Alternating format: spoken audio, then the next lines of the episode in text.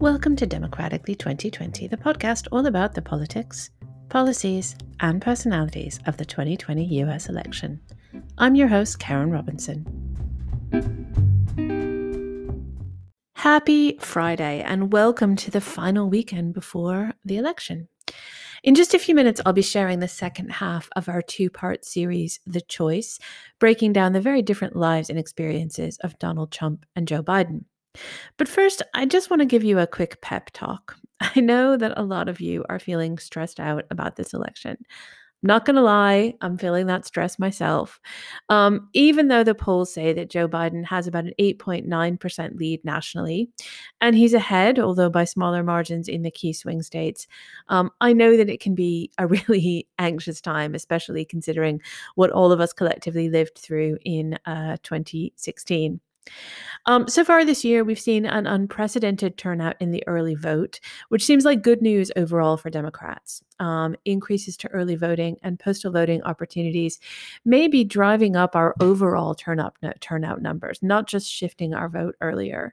In Texas, for example, more people have already voted than voted in the entire 2016 election. As a general rule, and I think it still holds true, more people voting is good for Democrats. It's certainly good for democracy.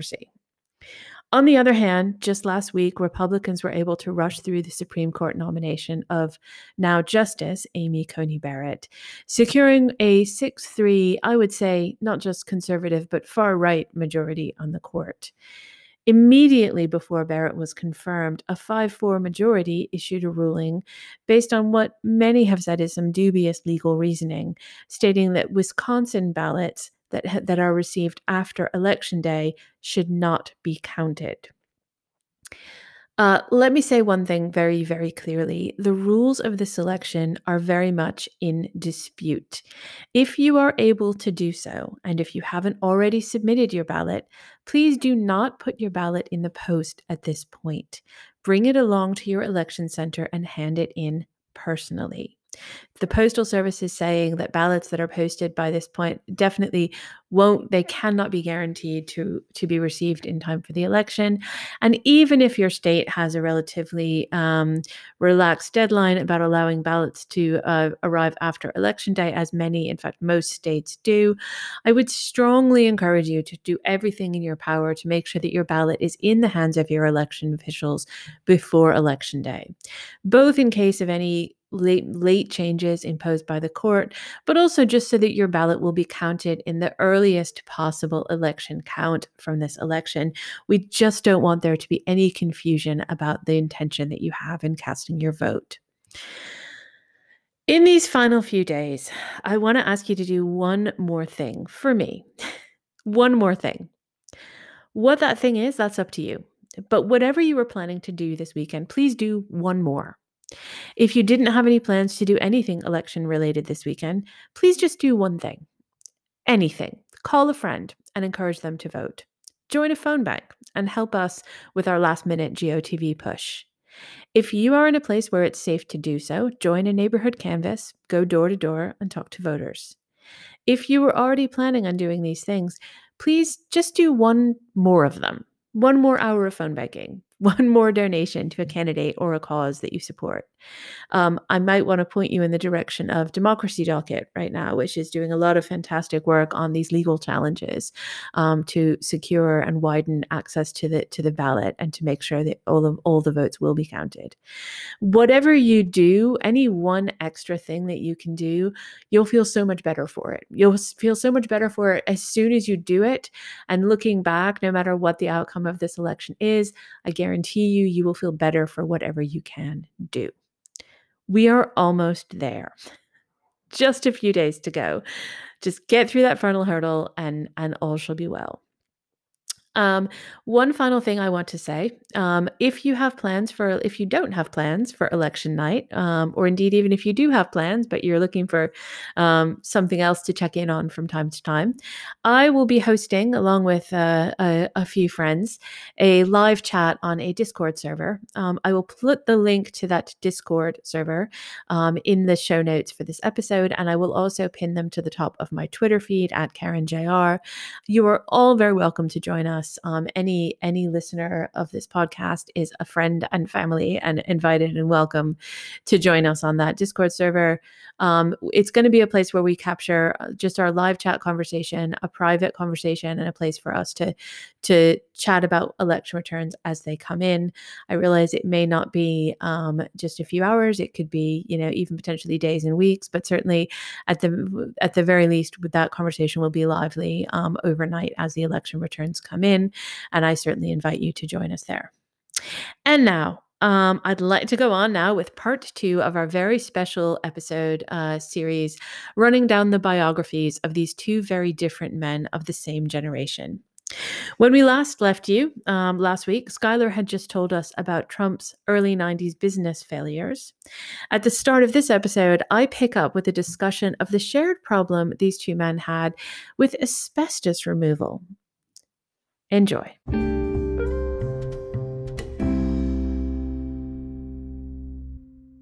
Do you know the uh, there there is an asbestos connection between Donald Trump and Joe Biden? No. Yes, randomly. Um, obviously, Joe Biden is not a real estate tycoon, but he has made a number of big home purchases for his family over the years. One of which was he, you know, very early in his Senate career, he bought an old, abandoned, decrepit mansion, way, way more than he could afford at the time. But but we're still talking about like two hundred thousand dollars, right? Which is not you know.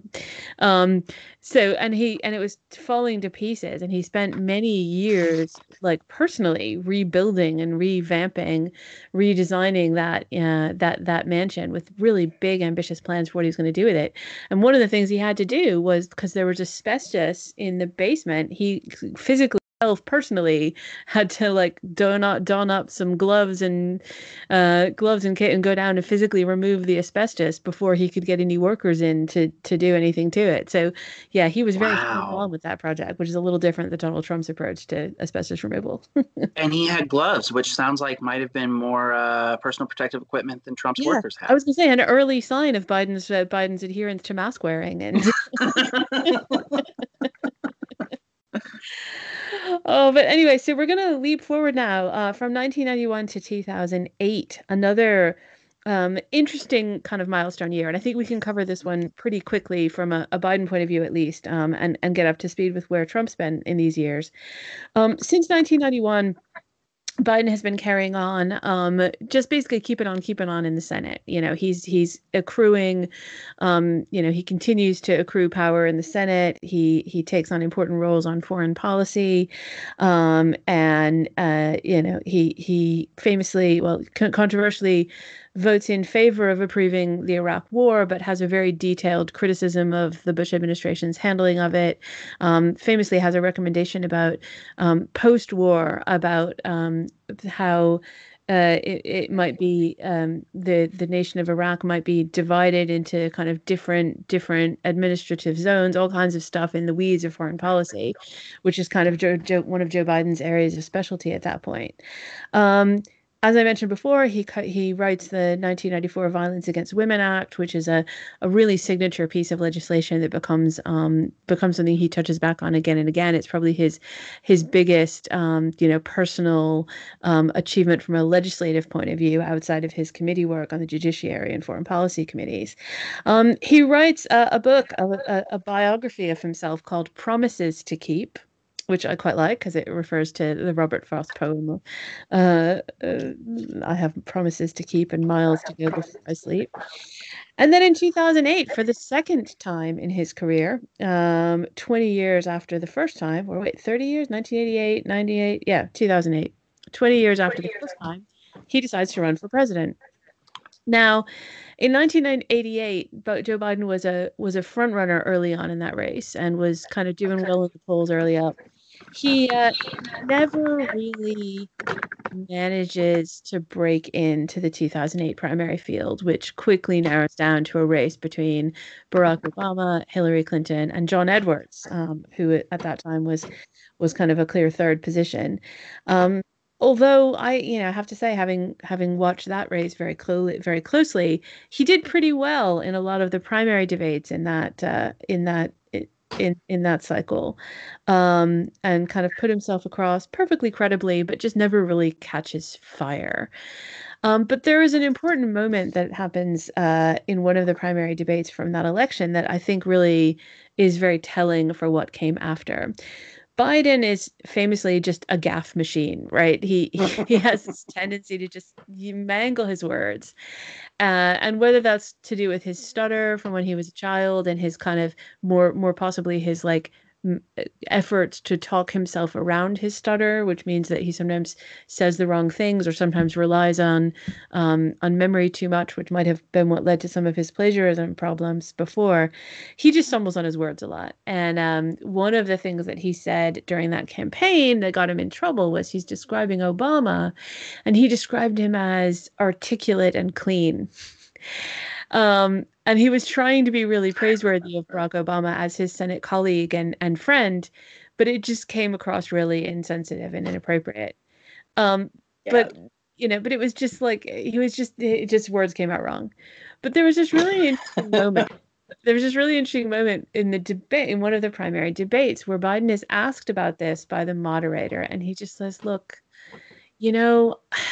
Uh, sometimes and he you know he just kind of says look sometimes things come out wrong. But you know i hope that people know you know my career has been spent standing up for minorities and um, all this kind of stuff. And then there's this really interesting moment where barack obama who's the person being talked about who's up right there on stage next to him he intervenes and he says can i just testify a little bit for joe here? And he says you know joe biden his heart is good and he is you know he is a true friend and like he he you know kind of almost like he comes out there and endorses biden as you know not racist. And it was this really interesting dynamic between the two of them where it was kind of like obama was saying um i you know i see this guy. I know i see where he's coming from and like i know his truth and you know um and it was really interesting and it kind of i thought about it a lot later on, because of course, famously, what happens later that year um, is that Obama is he's searching for a running mate. Right. And um, you know there were lots of the, the Obama campaign was was famously very good at keeping secrets if they wanted to keep them secret. So they conducted a vigorous VP search and they were very careful about how they interviewed people and how they would conduct this search. Um, but it was known early on that that Biden was one of the people who was going to be on that list, right? Um, mm-hmm. Um, there's a really lovely story, Alyssa Mastromonaco, who was running the Obama administration VP search at that time, um, a, a, an Obama later ad- administration staffer and current podcaster. So big shout out to the podcasters. She in her um, in her Pod Save America series about the vice presidency talks about um, the process that they went through to try and keep the candidates' identities undercover when they were interviewing them. And she talks about how she would she she would tell all the people when they came in, they would kind of it was an elaborate system of like they'd be ushered in the the front door or the back door and around, and they would like try and be careful about which airports people came in of into and out of and try to, to not have them fly commercial but if they were flying private they'd go to a different like they took so many efforts and they said to all the candidates, all the people who were being interviewed, when you come in for your interview, try not to look like yourself, right? Like just try to be a little incognito. And she said when Joe Biden walked in the door for his interview, he was there. He was wearing his aviator glasses. He had like he looked like Joe Biden of the memes. And she said to him like, "Joe, what are you doing?" And he's like, "What? What? I'm in disguise. I got my sunglasses on." and she's so funny about how it's like he just he can't be anything other than what he is like he just like, he genuinely thought he was following the rules but like you know this is just who i am i'm out here you know and he's uh he's doing his thing um so in the end of course um, as we all know um, biden was obama's pick for vp and david axelrod and david plouffe the two um, the two obama campaign uh, staffers effectively the leads of the obama campaign campaign manager and communications director or whatever their titles were the, the, the big guys the guys who were really running the campaign. Um, they were really interesting. They had a i listened to a conversation between the two of them where they said that their conversation with um, with Obama about Biden was he was deciding between Obama and Evan Bayh, another senator at the time, and um, that that Obama's take on it was that Biden, that that Evan Bayh would be a reliable partner. Like he would do what he was told to do, and he would, and he felt that Bayh would probably not screw it up, but that he felt that Biden probably would screw things up, but that he had the potential to be great in a way that Bayh didn't. Um, and I thought that was really interesting. So he said, you know, Obama's take was that like Biden wears his heart on his sleeve. He tries harder, and therefore he might make more mistakes. But he, Obama decided that he would rather have somebody who's leaving it all out there in the field, is the way he said it. You know, somebody who's really, um, you know, who's who's who's willing to make mistakes in the service of of of doing more and pushing further. Whereas he felt like, Bayh in comparison, was a little bit more careful and cautious. And so oh, you know, but Joe Biden became a Barack Obama's running mate in 2008, um, an extraordinary political campaign. Um, and pretty early on, you could see that again, like these two men got on really well. Their friendship and their um, their partnership worked really well. But it was very clear that you know Obama was this like media superstar, and you know and biden just you know he's a little more awkward like he's a good guy but he's a little more awkward i remember there was a an announcement video that they put together where the staff, the campaign staff who'd been working for with Obama for a while by this point, um, they had got used, and they talked a little bit about the fact that they'd got used to Obama just kind of doing everything in one take, right? Like, because he was just really media savvy and really polished. Mm-hmm. So he would come on and he would do his, you know, uh, you know, here's my two minute meeting, scripted video. And he would do it in one take and then he'd be off or whatever and they tried to do this video with Obama and Biden together, and like it came out really well in the end. But they were like, we had to do twenty takes because Biden had to keep doing it over and couldn't hit his marks. Like he's not an actor, right? It's just that's not how he is. He's uh, uh, you know, he stumbles over his words. But um, but what was uh was a real asset to him on the campaign trail, and as we'll talk about shortly when we do a quick segment on the on the 2020 um, i think he turned out to be a really true partner in office uh, in the way that it was exactly what obama was looking for so um, you know he was brought on in part because um, of all the things I've just talked about, but also because he had really good relations within the Senate, um, both very, very good relations within the Democratic Party and across the aisle. And I mean, I think there's things like, you know, uh, uh, Biden Biden has friendships in the Senate that might be surprising, like you wouldn't expect. Famously, of course, he was very close friends with uh, John McCain, who was uh, Obama's running was was Obama's opponent in that race, and uh, and therefore, when he did his vice presidential debate against Sarah Palin, of course. um, he had this really interesting tone to it, which is like, you know, and and SNL satirized this. The SNL joke about this was like, John McCain is my closest friend, and he's dangerous lunatic who should never be who should never be but there's this real dynamic of like, I love John McCain. John McCain is a good friend of mine. He should never be president, right? um, but it kind of played out really well. It kind of worked because you know, there, Biden could Biden could just say, look, you know, I, I know these guys. I know these people. I know John McCain. I'm not trusting his heart or his integrity, but I'm just saying Barack's the guy you want, the guy, the guy you want. So um, that was really interesting. And of course, I think also that that vice presidential debate against Sarah Palin was was also very interesting because Joe Biden was facing the challenge of being a let's face it, old white guy um, who had to face off in a debate against a, a, a younger female um, opponent. And there was a lot of concern about whether he was going to appear dismissive, whether mm-hmm. his extensive experience in the Senate would make him look, you know, cause him to be arrogant or condescending to her. And I think, you know, that actual debate, you know, Sarah Palin is what she is.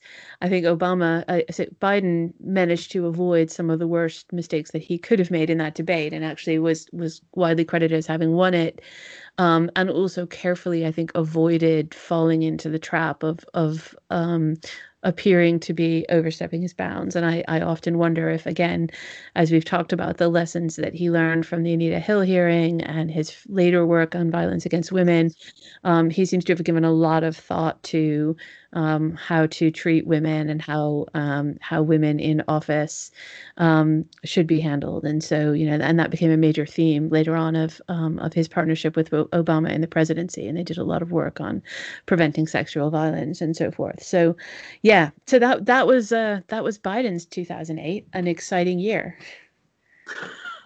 It was. It was an exciting year for him and for me. Uh, it was and for all of us. It was a great year yeah. for me. yeah, I, got, um, to work on that campaign, and it was just glorious. Yeah, I mean, it was. I remember um, watching the 2008 convention and feeling more hopeful than I think I had ever felt about the future.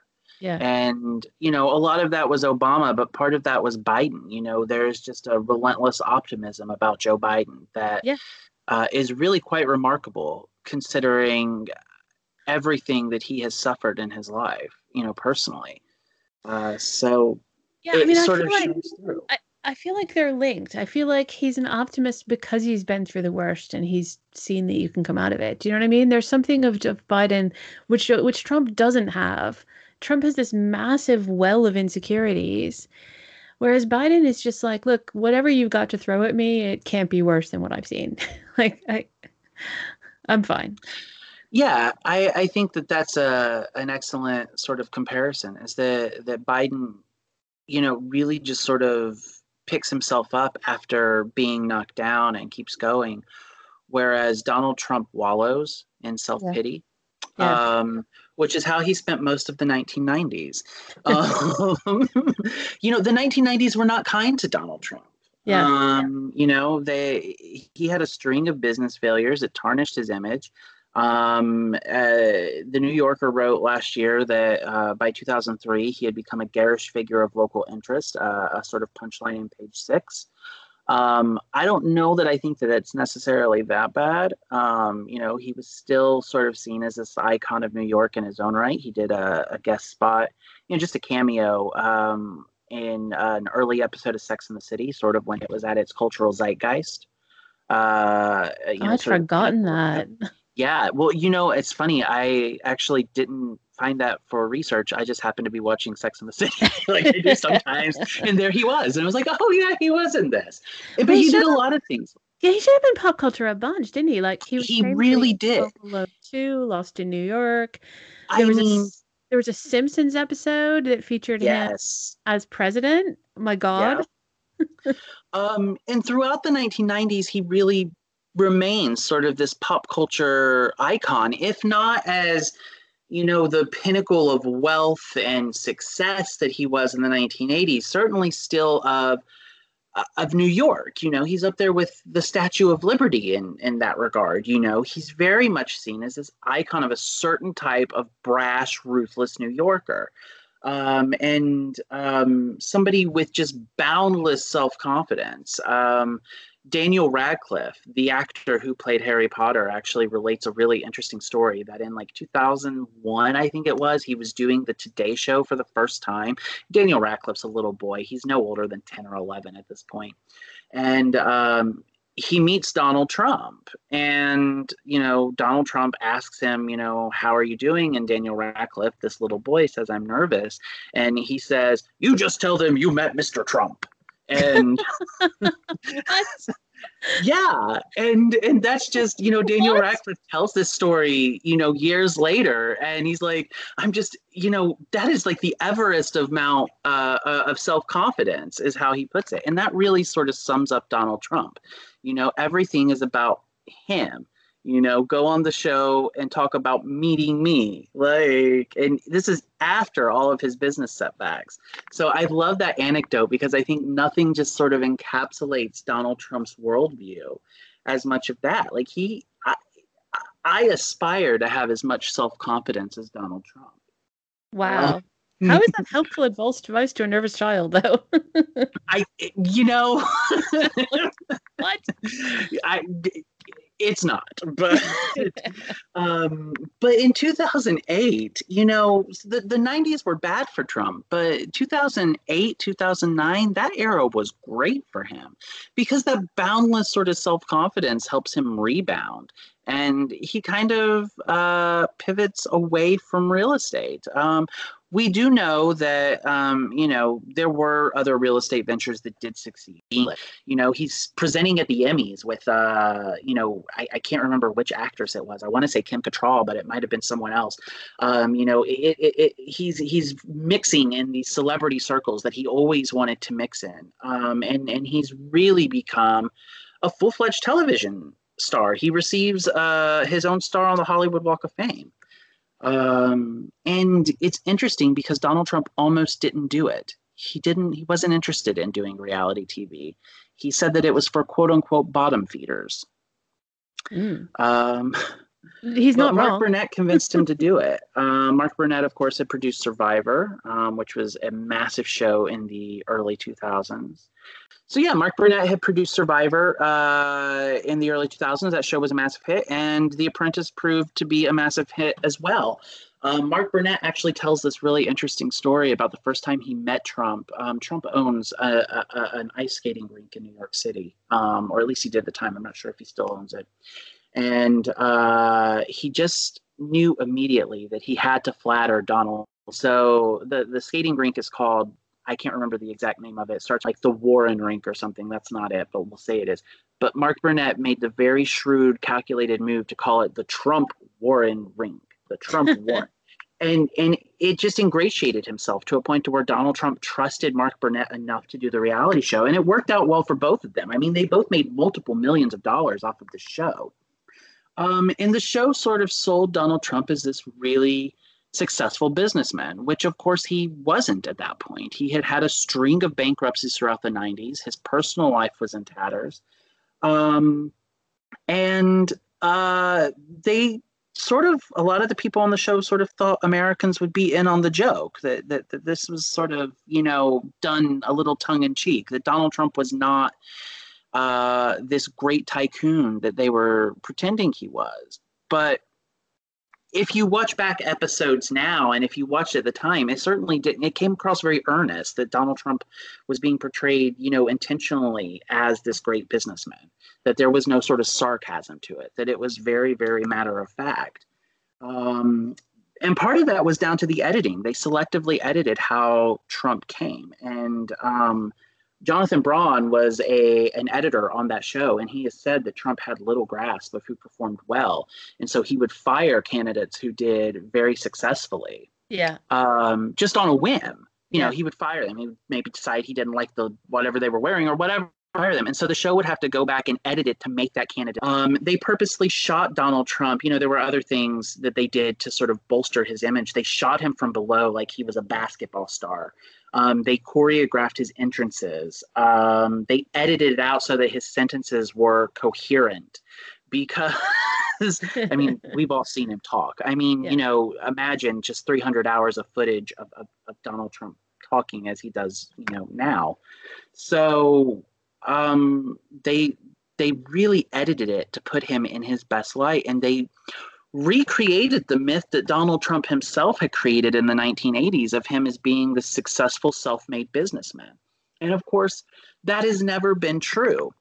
One of the things in recent Wall Street, uh, the Trump International Hotel in Chicago, um, you know, Mar-a-Lago continued Bedminster, other golf resorts. Um, so he sort of switches to more luxury branding um, but what really takes him over the edge is and into the stratosphere is a little known show called The Apprentice. No, oh, I think I've vaguely heard of it. Yeah. Um, Donald Trump would not be president of the United States if it weren't for The Apprentice. And there's just no getting around it. It is an absolutely pivotal moment in not only his career but now the history of the nation. Um, and The Apprentice is a really interesting uh, show. So in 2008, um, Celebrity Apprentice premieres. Um, and and of why we chose this as uh, a sort of pivot point for Donald Trump is that you know the Apprentice is riding high in the ratings. You've got the Celebrity Apprentice going on. What's interesting is that part of the reason the Celebrity Apprentice came about is because the sort of luster of the Apprentice as a concept wore pretty thin pretty quick, um, and so the Celebrity edition sort of added some new you know energy into the series.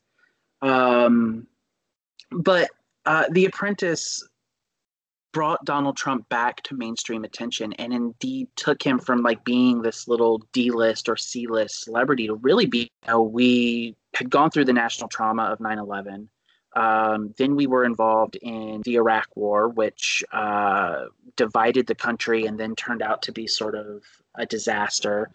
Um, and America really wanted to believe that, um, you know, things could be good again, that things could be gold, golden again. You know, they wanted to believe that uh, Americans could succeed because America was really struggling, you know, in 2004 when the show premiered. And 2004 like Donald Trump gave them an answer, which is here is what America is. Here's American strength. Here's American power. Here's American money and finance and, and the American dream realized. And that sort of plays into a lot of what happened with The Apprentice. Um, yeah. And it just struck a nerve and it stuck around for years. I mean, it, it morphed into a celebrity version um, in 2008, I believe, but Donald Trump remained on TV for for over a decade. And so his most of his income at this point is now coming from the show, isn't it, rather than from his business investments at that time? Well, um, I, I, don't know if I would say most of it is. I don't know for sure, but a lot of it is. A lot of it is also coming from things that he has branded. He, he himself stopped producing things. Yeah, yeah, he licensed his name. So there was Trump Vodka, there was Trump Steaks, there was Trump Airlines, there was Trump Magazine, there was Trump University, which of course ended up in lawsuits, uh, you know, in litigation over allegations that it was fraud and that it was a, a scheme and you know so some of these didn't work out as well but trump licensed his name rather than uh, making his own products or developing real estate, which is how he had sort of become known. Um, he also invested in beauty pageants, um, you know, which were, you know, like the Miss Miss USA pageant, Miss Universe, um, and so he made some money off of those, and those will become very important in the 20 teens when uh, Donald Trump goes to Russia. Right should we skip forward to, to, to, to, today and just catch up with what's happened to these men between 2008 and 2020? Yeah, I don't think a whole lot has happened since then. No, I mean, it's been a sleepy time for both of them. um, yeah, so 20 so here we are today. Um, Joe Biden is the nominee to be president of the United States, the third time, of course, that he's run for president. And compared to the previous two times where he just didn't seem to have any luck, like things didn't catch fire. In this round, I mean, he's been in the lead for a couple years now, right? Like since before he even entered the primary, he was favored to take the nomination and has been steadily ahead in head-to-head polls against Donald Trump um, since since he won the since he won the primary and long before. Um, so there's a there's a real sense in which he's just within grasp of what has been his lifelong dream. Um, I have a little note here I, I tweeted it out, um, but but there's a, a story from way back earlier in Biden's life when he uh, he first meets his the woman who's going to become his mother-in-law when he's about 20 years old, still in college. He meets Neilia's Neilia Hunter's mother, and she says, you know, what are your you know what are your plans? What are your plans in life? And he says, uh, oh, I'm going to be president. And she looks confused, and he says, oh, sorry, of the United States, just to be clear. and here it is, what 2020. So quite a long way after that. Um, and knock on wood. Knock, knock on, on, wood. wood he is he is close. He is certainly closer by far than he has ever come to that dream. Um, but and and the way that he got here, the the reason he's where he is is partly because um, he's perceived by the American public as being a very electable candidate. That's why um, he won the Democratic primary. And one of the reasons he's perceived as being an electoral, very electable candidate is not just because of his long career in the Senate, but perhaps more so because of his time as vice president and the universal fame and name recognition that he acquired in that process. So just like Donald Trump had a, a, a, reinvigoration of his reputation late in his career. So did Joe Biden, right? Who who mm-hmm. became mm-hmm. the Joe Biden of legend really in his career as as as Barack Obama's vice president. Um, and a lot of important things happened to um, to his his his vision of himself and the country's vision of him at that time. Um, of course, famously the big thing that happened to um, to the Obama administration, the big thing that they took on um, early on was the was the Affordable Care Act, so-called Obamacare, and um, you know, as with all the major moments in in Obama's presidency, Biden was was heavily involved in that. Most most notably, he was using all of his contacts and connections with his friends in the Senate to try and help navigate through that process. And so he was running point in the Senate. Um, he was he was kind of serving as a personal advisor to the president, but also to the Senate leadership and trying to navigate a lot of that. And of course, famously on the day it was passed, um, he uh, he made it, became a bit of a, a meme himself by um, being overheard on the mic as saying it's a big fucking deal. um, which is just again that's such a Biden moment there, right? Because it was technically a gaff, but it was a gaff in the right direction, right? um, he got picked up by a mic, but I mean, I think it was a, it was for for for Biden, somebody who's been you know a, a prominent Democrat for for decades. I mean, he was aware of the historic significance of what happened when Obamacare was passed. Um, he knew mm-hmm. he, he watched many previous attempts to try and to try and get healthcare reform passed through. Um, so, you know, that was a really big moment. Um, another big Biden moment during the Obama presidency was was in 2012 when again in a very classic biden move another gaffe seems to have accelerated at least the change of the obama administration's policy on same-sex marriage. Um, he gave an interview in which um, he he came out much stronger than I suspect he intended to, of saying that you know he's been thinking about it a lot and he's completely comfortable with the idea that any two people who love each other should be able to get married and that you know although he doesn't set policy for the administration, he doesn't you know the more he thinks about it, the more he thinks there isn't really a good argument against it. Basically, is what he was saying, and that you know love is love and all these kinds of yep. things. And I think at that time you know, one suspects that Barack Obama probably was right with him, if not ahead of him, um, and you know, in in his thinking about that. But the, the time the Obama administration was trying to be careful about not getting too far ahead of public opinion on this question, and I think they were signaling that they were going to evolve their thinking quite rapidly. But Biden was way Biden just gave that interview, and then the Obama administration well, was like, "Oh, all right then." I actually remember at the time that reading stories that suggested that um, Obama was going to be giving an interview, I believe, on, on the View. Yeah. Um, and he was going to use his use the View as a platform to come out and say he now supported same-sex marriage, and that Joe Biden beat him to, yeah, yeah. to it, and that it was yeah, it, it, caused a little bit of a, a, a kerfuffle, I guess, among them because it's like damn it, Joe, we were going to do this. Damn like it, the president so, yeah. Uh, I, I think that's right, but I think I think it's one of those. It might be one of those glorious mistakes, um, because I think you're right that the Obama administration had a plan for how they were going to start to um, change the president's mind on this issue. Um, but, but I think in some ways it was actually kind of nice that it was Biden who went first because I think Biden, being a Catholic, being of an older generation. Mm-hmm. Um, Biden coming from, you know, a different upbringing, Biden, Biden being kind of not so urban in his outlook in general. Um, I think I think it was really interesting to have Joe Biden be the first prominent person in the administration to take that point of view because it felt like it, in a weird sort of way it felt like it defanged the issue. Um, and and even the fact that it was kind of kind of awkward and, and kind of gaffy rather than rather than a smooth communication it felt like an authentic it just felt like yes when your mind changes it doesn't necessarily change in a smooth way.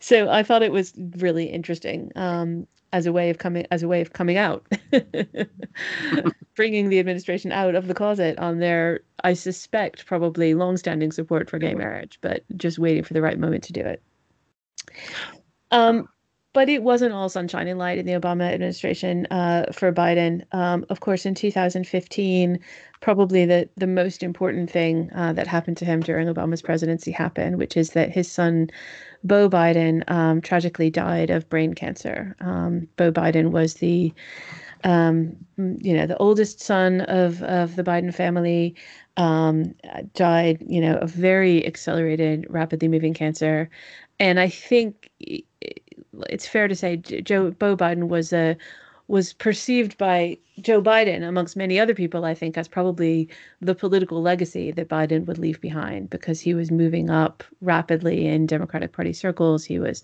um, a successful attorney general state attorney general.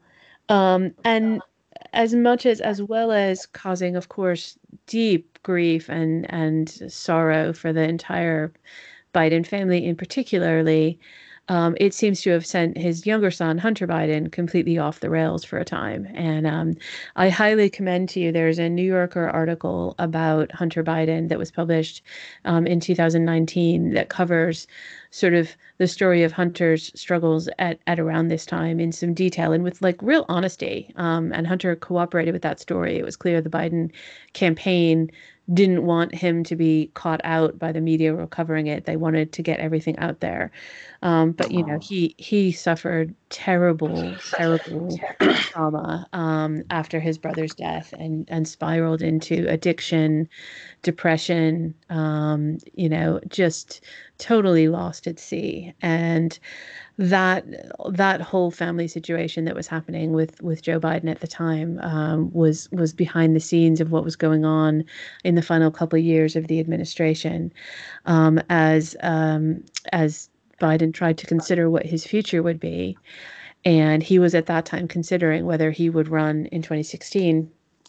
Um, and I think it's fair to say that Obama gently encouraged him not to. Um, because I think Biden, uh, Obama felt that Joe Biden was just not in a psychological space to, to take on the rigors of a presidential campaign, which is probably true um, mm-hmm. in 2016. Um, he was just suffering terrible grief, and his family was having a, a real, um, real trauma. And, you know, this is a man who knows from trauma, but uh, it's just not not getting a break. You know, it's just horrible to contemplate what he's had to suffer through. Um, and so, you know, Biden made the decision, the very difficult decision, with the support of his family and his friends, and and his friend in the White House, um, Obama, who who seems to have made himself very available to Biden for this conversation, that he would not run for office. And as a result, um, he stepped aside. Hillary Clinton won the nomination. I I'm trying to remember how that turned out, but I feel like yeah, something happened there in the end. Um, I can't remember if she won or not. Um, but um, I might have something. I might have some information on that. Oh, do you? Okay, well we'll come back to that in a sec. Yeah. I might know. Um, and then and then so i think there was a, a little moment in january immediate very very shortly before the inauguration um, of 27 of 2017 uh, uh, sorry no january of 20 january of 2016 obama um, gave joe biden the presidential medal of freedom in a in a kind of surprise ceremony um, and I think it was very much intended at that time that that that would be his valedictory address to the American people. That, you know, what Obama and it had in mind in that surprise ceremony was probably that that this would be um, undignified and and honorable way to see his friend out of public life, um, mm-hmm. and that probably is what what Biden had in mind. That you know he would he would become an ex VP and, um, you know, probably work for charities or or do whatever. But then, that is not the way that history went, and here we are today. Here we are. How did Donald Trump get here? This is the question I ask myself all the time. How did Donald Trump arrive at where he is in 2020, Skylar? Explain well, um, there's a lot to go over, um, and I wasn't sure quite how to organize it, but I think I'm going to start with a little uh, little game I like to call uh, 2009, and I'm going to ask what important Trump milestone happened in March 2009? Because, of course, Biden was inaugurated as vice president in January of that year. Mm-hmm. But a very, very important uh, moment happened in Trump's life in March of 2009 um, that would change the course of American history. What was it? Oh, 2009. I don't know. Tell me. Donald Trump joined Twitter. Oh, no. Mistake. Damn it. That's in March 2009, Donald Trump joined Twitter. Uh, his first tweet was to promote an appearance on, I believe, the David Letterman show, uh, which was, of course, uh, to promote uh, his show, The Apprentice. Um, Twitter proved to be very, very lucrative for Donald Trump. It gave him a way to express his every thought to the American people. And from very early on, the American people seemed to like what Donald Trump was saying, um, or at least being unable Some of to them. way. Yeah, I mean, the thing about Donald Trump that has been true since really early on in his uh, career as a real estate developer in Manhattan, I mean, we're going back to the 1970s now, is that Donald Trump loves attention. Donald Trump loves press coverage. Donald Trump has had employees who are responsible for uh, curating all of the press clippings about him and presenting them to him so that he can read about himself. Um, that is absolutely true. Donald Trump loves attention, and Twitter and social media, uh, but Twitter especially, gave him a way to be able to say whatever he wanted without having to go through the filter of um, you know the media you know in the past to get the the word out that donald trump wanted he had to sort of invent personas you know he, and i'm not sort of making you know a joke here he literally invented personas pretended to be other people and would call media outlets to spread good news about himself you know yeah. sort yeah. of working as his own publicist that's literally something that he did now he didn't have to do that he could just he could say to the world what he wanted to say unfiltered um, and uh, in 2011, what he wanted to say was that the president was born in Kenya. Um, that was, of course, President Obama. Um, Trump never actually, as far as I can remember and as far as I've seen, said specifically that Barack Obama was not born in the United States. He was just asking the question. Um, why did why did he ask that question though? Why did birtherism become something that became an obsession for Donald Trump. I tried to find the answer to that, and I can't. Um, I don't think anyone definitively knows uh, why this issue caught his attention. Um, I think that, you know, and I'm sort of editorializing a little here, clear about that, but I think that it's important to sort of consider the question of why birtherism really became something that Donald Trump was known for. Because, I mean, this was not a man who um, shied away from controversy, but he had never sort of so publicly and so wholly embraced a conspiracy theory like this before. And I think that racism was part of it, no doubt. I think that there is, uh, you know, evidence throughout Donald Trump's life of racial animus toward African Americans. I think that's part of it. Um, I also think that um, he made the comment probably out of a little bit of disdain for Obama. Obama was very, you know, well respected. He had an Ivy League education. He was very successful. Donald Trump has always been someone who either wants to cuddle up to other successful people or he just wants to tear them down. For whatever reason, I think he chose to tear Obama down. Um, so he made the sort of birther statement, um, you know, asking the question. And then it garnered a lot of right wing coverage. It garnered a lot of media coverage because Donald Trump was somebody who, you know, was on The Apprentice. He was a big reality TV star, and he's sort of bringing this conspiracy theory into the mainstream. And Donald Trump liked that he was making headlines. So he kept doing it because it was getting attention. Um, but I also think he sensed that this was where the Republican Party was heading. um, Donald Trump was starting to think of running for office at the time, and he was doing it not to become president. He had no interest in being president. He was doing it because he wanted to bolster his brand. The Apprentice was becoming a stagnant concept. Even the Celebrity Apprentice was kind of losing some ratings. Donald Trump might have been losing some cultural relevancy. He had done this once before. In 2000, he ran uh, for president as a Reform Party candidate. Uh, it was a very short-lived campaign, and everyone sort of assumed then, as they did in 2011 when he started to talk about running, that uh, it was really just to bolster his brand.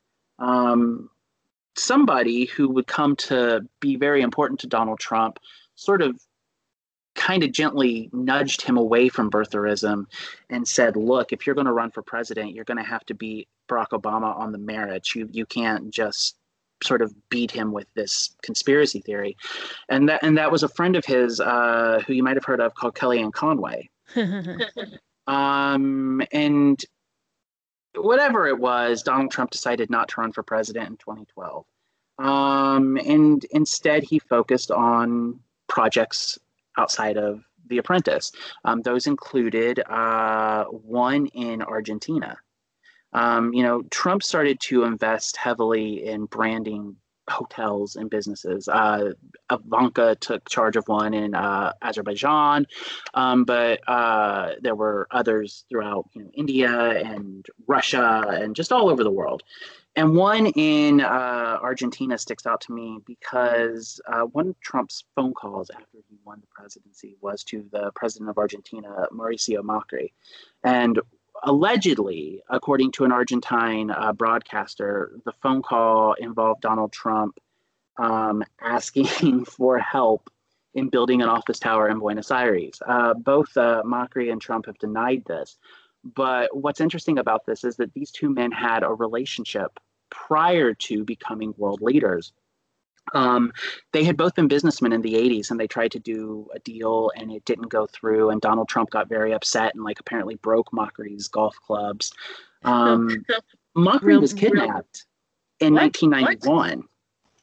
And apparently, the animosity between these two men was so great that uh, Macri's father um, thought Donald Trump might have been behind the kidnapping. Huh. Uh, now, he wasn't it was actually the Argentine Federal Police. but that's sort of an interesting, you know, I mean, Donald Trump had uh, a long history with with a lot of people around the world. And one of them uh, was a man called, and I hope I'm saying his name right, um, Emin Agalarov. Agalarov. Uh, you can Google it. It's A G A L A R O V. Now, Emin is uh, a young man. He's about Don Trump Jr.'s age. Um, he's a pop star, and he's very famous in Russia and Eastern Europe. And he filmed a video uh, with the Miss Universe uh, pageant. Uh, I think she was the winner of that pageant. He filmed it in Los Angeles, met Donald Trump, who owned the pageant, introduced him to his father, um, who is named Aras. Now, uh, met with Donald Trump in 2013 and to host uh, the Miss Universe pageant in Moscow this is when Trump starts to really sort of publicly become involved with Russians. Um, and he had a long history of, of involvement in Russia. Back in the 1980s, he talked about wanting to build a hotel across from the Kremlin. You know, I mean, this was this was something that he had sort of long been interested in. Um, but the reason that the um, Agalarovs are interesting is that Emin's publicist was a Brit uh, called Rob Goldstone. Now, Rob Goldstone, along with uh, Aras Agalarov, um, would end up being the ones who connected Donald Trump Jr. to um, the information uh, from Russia that we, we found out about in the Steele dossier. Um, if you remember that. Um, there's no evidence that that information was true, but this is what you know, Donald Trump Jr. did take a meeting with Rob Goldstone and Aras Agalarov to get information on Hillary Clinton. Um, going back to 2013, this is when Trump goes to Russia, and the Miss Universe pageant is held there. Allegedly, when the P tape is created. Um, if you don't know what that is, um, it is lucky you. Lucky you. yeah, um, this is all very alleged, and everyone involved, Donald Trump, Vladimir Putin, everyone has denied it. Um, but it is said to be a tape of two prostitutes Donald Trump hired um, uh, peeing on the bed that Barack and Michelle Obama had apparently slept in. You know, they were, oh, Trump was in the same hotel room. How this tape came into existence is more interesting, I think, than the actual tape. And again, it's very important to acknowledge that there is no evidence that this tape actually exists. But the the theory is that it's really hard to find information about Donald Trump's early life. And part of that is because he himself has been so vague about it. You know, mm. he doesn't want people to know that he came from wealth. He wants to be seen as somebody who did it all himself. And The Apprentice really helps solidify that in the minds of the American people. Um, it, it, it really is hard to overstate how big The Apprentice was in the 2000s. It came at a cultural moment when Americans wanted to feel good about America again. That Vladimir Putin and the FSB, which is Russia's state security agency, uh, on Putin's orders, had wired the room so that they could survey it with uh, video and audio equipment uh, thus creating an incriminating tape of Donald Trump. Now, Putin has said this is ludicrous. They don't just, you know, Donald Trump was not a politician at the time. Why would they do that? Um, other Russia analysts have said the FSB has done this to people who were less well known than Donald Trump was in 2013, so it's entirely plausible. Either way, the reason I bring this up is that it plays into the hand of the Mueller investigation and the Russia investigation, uh, sort of dominate the first half of Trump's presidency. Um, whether this tape exists or not, I can't say, um, and I think it's really important to sort of say that factually. Um, yep. There's no evidence yep. that this tape does exist, um, but it certainly entered the public consciousness in a very, very important way, and it really came to define, I think, the Trump presidency. Mm-hmm. Trump did because the thing is, I mean, we we don't know if this specific tape exists, but we do know that Donald Trump has close, close business relationships, relationships including financial relationships, relationships with various different Russian oligarchs, oligarchs, which is why the tape is at least possible, if not plausible. Right. And I think that that's really what is the important information to take away from this is, you know, part of why I, part of what was difficult about researching Donald Trump is there's just so much. You know, the man that's what Trump spent a lot of his time working on, though, was building that international brand um, in places like Baku, which is in uh, Azerbaijan and is considered this sort of failed hotel project. They broke ground in 2008 in a really weird, random part of downtown that had nothing going on for it. Um, but there was so much damage in 2018, it looks like that's on hold. But these business ventures continued even while Donald Trump was in the White House. Um, and then you know the trump campaign I, I, think everyone kind of remembers you know i think that um, and that doesn't necessarily indicate again that there's anything nefarious going on. Um, i'm certainly not saying that. But i do think it's important to acknowledge that especially in the 2000s and the 2010s trump really starts to broaden the Trump organization's influence and remit to include much more international business. And those uh, businesses did cause conflicts of interest, um, you know, or at least they were afraid that they would cause conflicts of interest. US authorities were very fearful of that. Um, and so interests all over the world. And the information can change rapidly. So, you know, if you find an article from 2012 that says he has a $200 million loan with the Bank of China, which he did, um, you know, six months later, that's not necessarily the case because of the way that, not, and there's nothing nefarious about it. Uh, he had a $200,000 or $200 million mortgage or something like that with the Bank of China. And then, like six months later, the Bank of China sells it on the secondary market. That happens a lot with mortgage backed securities. There's absolutely nothing. But when you're dealing with this sort of like high finance and, and these huge sums of money and these, uh, you know, multinational corporations, uh, following the trail can be very, very difficult. My notes actually uh, on his political campaign include the words, I mean, we all know it's been a shit show. I uh, don't know what to say. yeah, pro- pro- probably I mean, least said soonest like it's just it, it's not been a nice time to live through no. and i think you know we don't need to go into the outrages of the trump campaign and the yeah. trump presidency i think everyone listening kind of knows at this point i think one thing that is considered though is why donald trump ran for president um, and maybe who influenced that decision um, I think it's definitely very clear that Donald Trump ran for president because he wanted to bolster his brand. As I said earlier, he had done mm-hmm. this in 2000.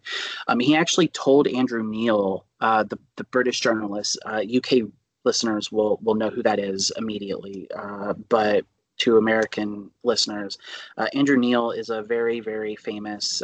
he also edits The Spectator, which is a right. Um, and he told Andrew Neil at Mar-a-Lago in 2015, which first of all just sort of threw me for a loop when I read that because I had no idea that Andrew Neil had ever gone to Mar-a-Lago. Um, but he said in 2015 that he was running to up his speaking fees because mm. uh, he wanted to make more in speaking fees than Bill Clinton did. Mm. Um, Roger Ailes told Trump that if he wanted to start a news network and if he wanted to get into sort of the the right wing news business, he needed to run for president. Um, well, Roger Ailes, of course, was uh, the head of Fox News until his death. Uh, well, until he was pushed out. And so that's why Trump ran. Trump yeah. never wanted to win. And in fact, Steve Bannon uh, said in a book called Fire and Fury that Donald Trump looked horrified the night that he won. Absolutely horrified the night yeah. that he won the 2016 election. So this is a man who never really wanted to be president. He just wanted to, you know, build his brand off of having run for president. Mm-hmm. And it all went horribly wrong for him, most of us. Yeah. I think that's a good place to, to, to, yeah, I mean, to try, to start to draw all these threads together. So bottom line, Joe Biden has always wanted to be president and has spent his life building the skills and experiences that he needs to be president. Donald Trump never gave a shit about being president and spent his life making himself unfit for office. And you can take those two points of view and figure out from there who you think is the best person to vote for in this election if you haven't already cast your ballot. I think that makes it pretty clear. Yeah, I mean, it, it really is listening to to you sort of say the Biden side, and we had talked about this before, and I think that we both knew that it was going to come to this sort of inevitable, con- you know, conclusion that these are two very different men. Um, but listening to these biographies side by side is really striking because you see just how different they are and how different their lives have been. Um, you know, from the very beginning, you know, Joe Biden comes from like this very working class background that Donald Trump wishes he came from in a way. Mm. Uh, it, it's it's just remarkable that the trajectory of these two men's lives have been yet they are sort of unified by a driving ambition from a very early age and from a persistence. You know, both of them are incredibly tenacious. Neither yeah. one of them accepts defeat. And I, I think that that in and of itself, you know, regardless of what you think of either candidate, is, is remarkable. Yeah.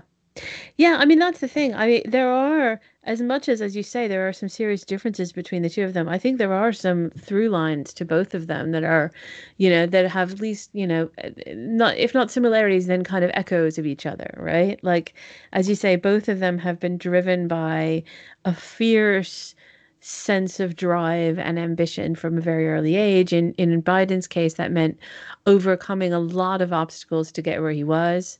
Um, you know, in Trump's case, he didn't have like any obstacles at all. Um, but you know, he did have pad were the ones he put in his own way. Yes, exactly. He is his own worst enemies in almost every case. But I think that's the thing. Like, that's what's interesting about it because he could have he could have worked less hard and been more successful. Is is kind of my constant thing with Donald Trump is that he if he had just taken his money and put it in a savings account, he would be better off today than he is than he is now. Um, but he just wanted more. It wasn't just about the money i think. He wanted he wanted that shift from you know the outer boroughs into manhattan. He wanted that shift from like kind of the the person everyone doesn't take seriously to the person who's president of the united states. Like it was it was a more than a purely financial ambition, even if it was always kind of a business ambition, if you see what I mean. Yeah, I mean, Trump's ambition has always been um, social yeah. and has always been um, about his own sense of greatness. Um, you know, he he was raised to think that he was better than other people. He was raised to think that he was deserving. Um, he was raised to to work hard. I mean, Fred Trump Sr., you know, despite being you know everything that he was, was a hard worker. This was a yeah. man who really Fred Trump Sr. really was a self made man. Like he inherited his father's business, but it wasn't a very big business, you know, and he worked from the age of 12 at it, you know. So uh, Donald Trump's ambition was really about becoming, uh, really, if we want to go back to that sort of Sex in the City that we were, I was watching and saw him, and he wanted to be Mr. Big. He wanted yeah. to be the king of New York, you know. Yeah. That's what he wanted. Um, and then after he conquered that, he just wanted bigger and bigger. But it was all about his ego. It was never about his bank account because yeah. he had the money. He's always had money his yeah. entire life. Like he could have know? lived so, an easy life if he were willing to live an easy life. Whereas, whereas he, everything he did was in service to his ego. I mean, and you can see that just in how he splashes his names on the side of his buildings. Yeah and and with Biden, the ambition and the drive, which is probably equal in intensity, it's very much about finding a purpose you know? He talks a lot about he talks about it you know a lot in the context of work you know? He says your job is your dignity. It's what gives you purpose. It's what you're you know it's it's what what what drives you through the day. He talks about working class and kind of middle income people like that as in like finding work is what gives your life meaning. And he talks a lot about the personal tragedies that he suffered in the same way. He's got a quote where he says you know it, when terrible things happen to you, the only thing that can can can help you get through them is to find some purpose in them to m- make meaning out of them and turn them into something bigger than what they are and make them about something more than yourself. So i think you know that's where the that's where the like equal intensity of ambition just takes a really different inflection. Whereas for biden it's about making it bigger than himself and for trump it's about making himself bigger. I think that's a great way of putting it um, yeah, and you know, I think that their own life stories really speak volumes about who these men are. Um, yeah. And, you know, to the core of their character. I mean, yeah. Yeah.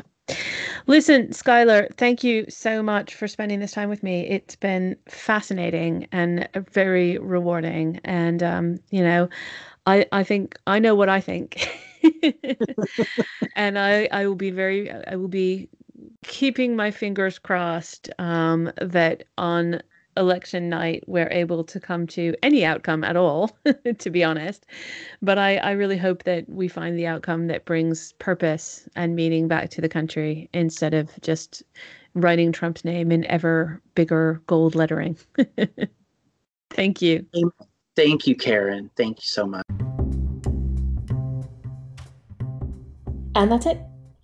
We will have one more episode of this podcast on Monday before the election. Um, and in that episode, I will run down uh, the current state of the race across all the different dimensions, all the different states, looking at the Senate, etc. Uh, until then, stay safe, stay sane. Um, I wish you all the best. Uh, as I said before, if you go to my Twitter feed at Karin JR, that's K A R I N J R, uh, you'll be able to find at the top of that in a pinned tweet um, a link to the Discord discussion that we'll be having on election night. Um, I'll keep that uh, page updated with any uh, useful information and relevant tidbits. Uh, in the meantime, make sure you voted. if you haven't voted by now, what have you been waiting for? Get those ballots in. If you've already voted but you haven't yet done so, please verify. Go onto your state election website and double check that your ballot has been received and that it's been accepted. I can tell you that um, I've been desperately uh, checking in with my Board of Elections, but had not had confirmation that my ballot was received and accepted until this week. And now I feel amazing. Uh, they received it apparently on the 28th, but just hadn't updated their website. So it's worth just continuing to follow up and make sure that that vote, that ballot does get counted. Uh, I should let you know as always, this web this podcast is not affiliated with any other organization or entity. It is just me, and I wish you a very happy weekend. Talk to you soon.